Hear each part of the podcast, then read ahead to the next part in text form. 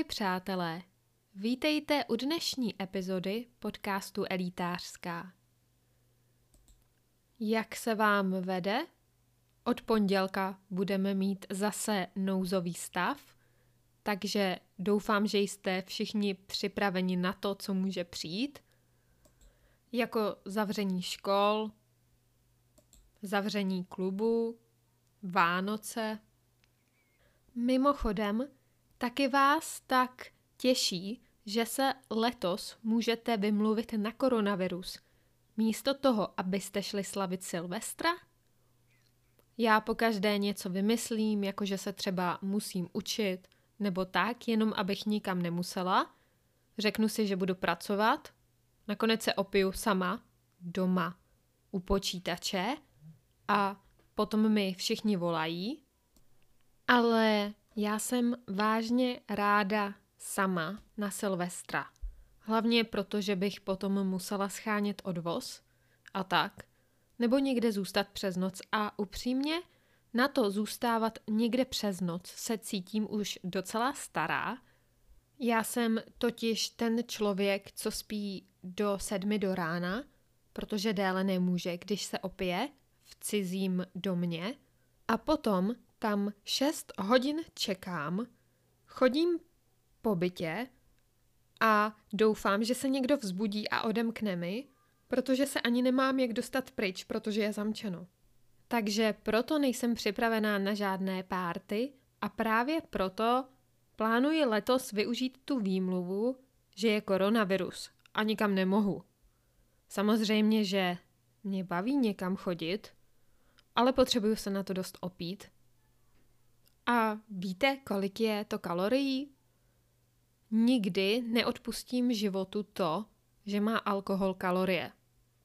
Používám alkohol jako obraný mechanismus a mám za to platit kaloriemi? Nestačí, že jsem za to dala stovku? Teda víc? 150? Minimálně. A ještě musím platit v podobě kalorií? No tak, to ne. Takže pokud má koronavirus nějakou světlou stránku, potom je to to, že se mám na co vymluvit, abych nikam nemusela. Tragické je, že se na to vymlouvají i moji přátelé a nechtějí přijet. Trochu doufám, že se všichni držíte, protože tohle období není úplně šťastné pro kde koho z nás. Všichni se musíme izolovat a když se tedy někdo neizoluje, tak se stejně izolují jeho přátelé, takže je to celé trochu osamocené Samozřejmě proto jsem ráda, že s vámi mohu mluvit. Tenhle podcast vlastně začal přesně před koronou, nebo ta myšlenka byla začít před koronou a potom se stala ta věc s koronou, všechno se zavřelo a věci se docela změnily a připadá mi to trochu zvláštní, že jsme ještě před rokem nevěděli, co bude. Vlastně ani ne před půl rokem, protože je to vlastně teď už víc než půl rok, co to všechno začalo, kdy začal nouzový stav, kdy začaly roušky. A myslím si, že většina z nás udělala spoustu nějakého toho sebereflektování a zjistila, co vlastně chce. Takže pokud je to aspoň k něčemu dalšímu, kromě toho, že se mohu vymlouvat, tak k tomu, že jsme se všichni mohli zamyslet. Bohužel jsme kvůli koronaviru přišli o spoustu věcí, jako o seriály, což je docela problém pro hodně z nás. Například byli zrušeni Kardashianovi, což mě osobně docela mrzí, protože jsem ráda sledovala to, jak dobře si žijí v těch velkých palácích něco, co já nikdy mít nebudu, tak jsem jim mohla závidět a trochu jimi pohrdat. Teda ne, já jsem jimi nikdy moc nepohrdala. Každopádně viděla jsem skoro všechny epizody a myslím si, že je to dobře, že se konečně rozhodli to skončit, protože začali být moc opatrní začali si dávat pozor na to, co říkají a začala to být docela nuda, protože v reality show je vážně důležité, aby ti lidé byli opravdoví, což oni dělali na začátku. Ale poslední čtyři série to bylo docela na nic a kdyby měli natáčet s tím, co se teď děje v jejich životech, tak by to byl docela problém. Protože, jak jistě všichni víte, tak Chloe se dala zpátky dohromady s tím svým fuckboyem Tristanem, tedy ona s ním má dítě a on ji podvedl. Poprvé, když rodila, jo, když rodila. A po druhé, když měli už to dítě, a to s nejlepší kamarádkou Chloiny sestry Kylie, což je docela nepříjemná, skoro až incestní věc a Chloe ho vzala zpátky, protože zkrátka si myslí, že je důležité, aby otec byl v životě její dcery a to nejlépe jako partner Chloe, aby měla plnou rodinu, což naprosto nechápu, ale američani jsou prostě takhle zvláštní a myslím si, že spousta z nás to nepochopí. Já to nepochopím, ale myslím si, že v tomhle hraje už taky trochu roli ta kultura. Já to třeba nepoznám vyloženě, když se na ty seriály dívám, když se dívám na reality show, ale když se nad tím skutečně zamyslím, tak tam ty rozdíly jsou.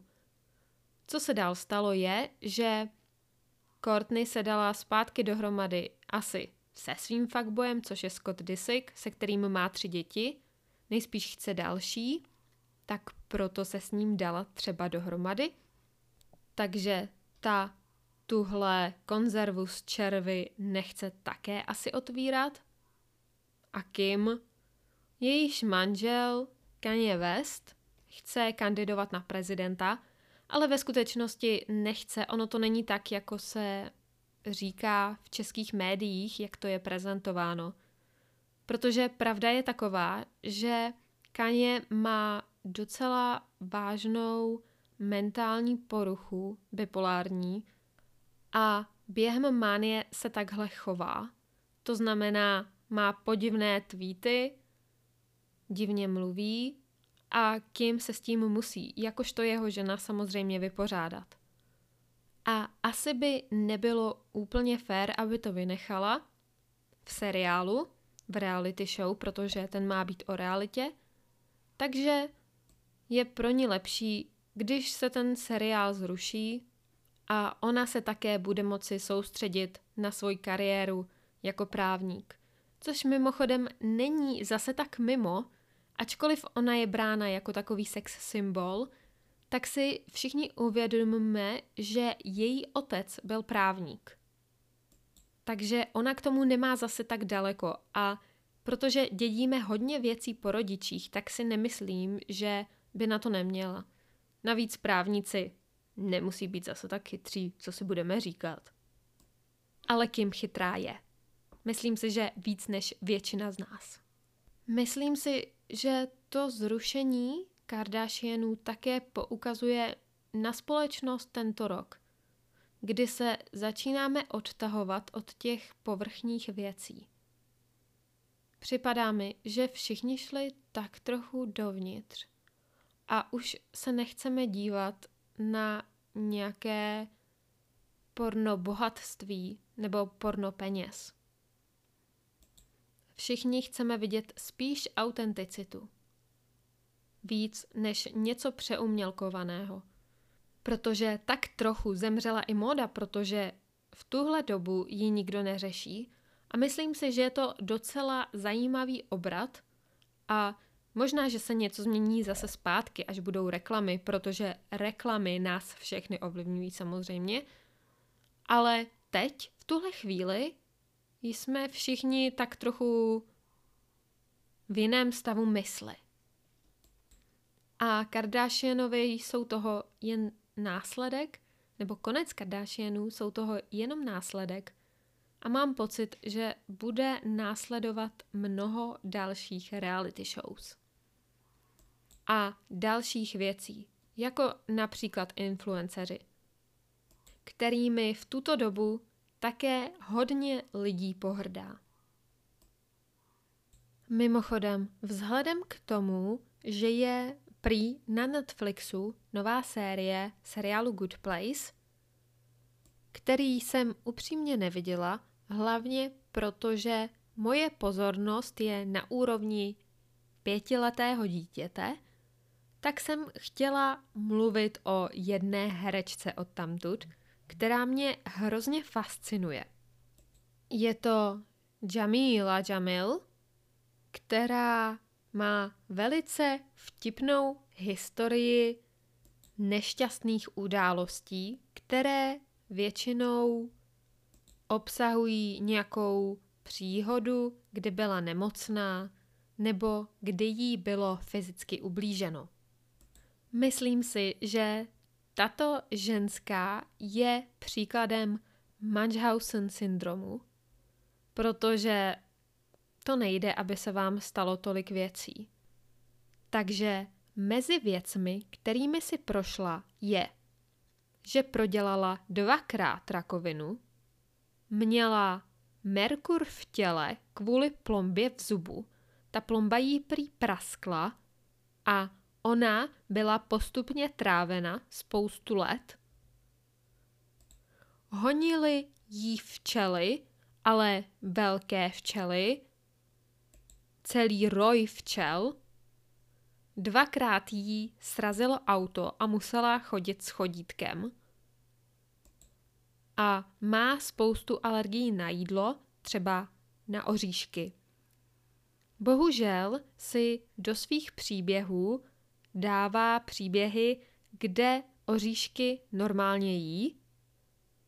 O tom, že jí honily včely, jsou dvě různé historky, takže možná se jí to stalo dvakrát, ale spíš si to přibarvila, protože jí asi v sedmnácti honila jedna včela, tak řekla, že při natáčení seriálu Good Place ji pronásledoval ten roj včel, na což si ale producent vůbec nepamatuje a říkal, že mu to asi nějak vypadlo, protože nevěděl, co na to odpovědět. Potom také říkala, že si u nějakého natáčení rozbila nos, zlomila si rameno, vylomila si zuby, měla sraženinu. Přitom video z toho normálně máme. A rozhodně to nebylo tak vážné, jako ona popisuje, a celá ta věc s ní je velice fascinující, protože očividně ona má nějaký psychický problém.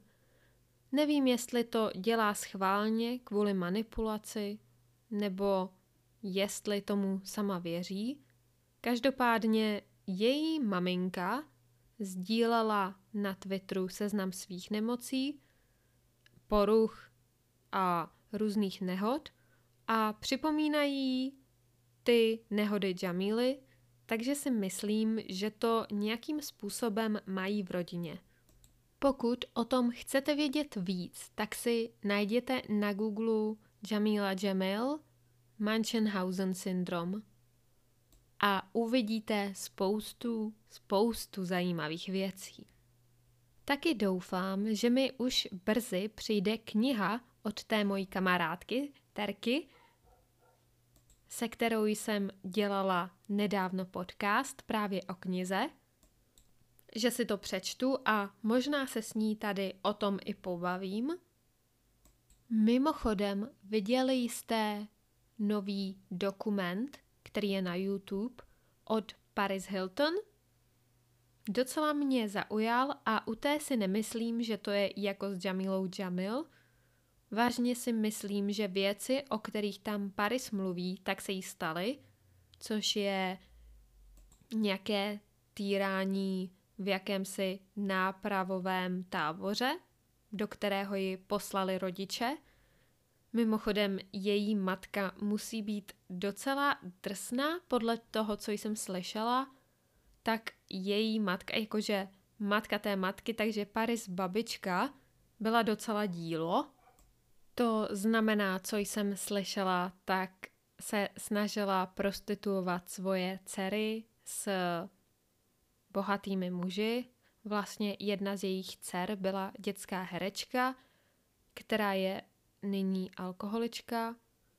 A kdo ví, co se stalo tam, co jsem slyšela, tak to není úplně něco, co bych tady chtěla vyloženě rozpitvávat, ale asi máte nějaký nápad, co chci říct.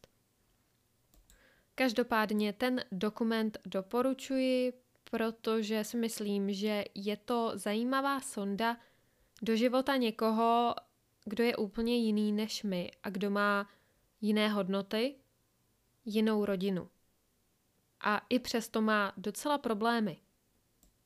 Doporučila bych vám ještě seriál Little Voice, na který se teď dívám a, a ze kterého jsem vážně docela smutná.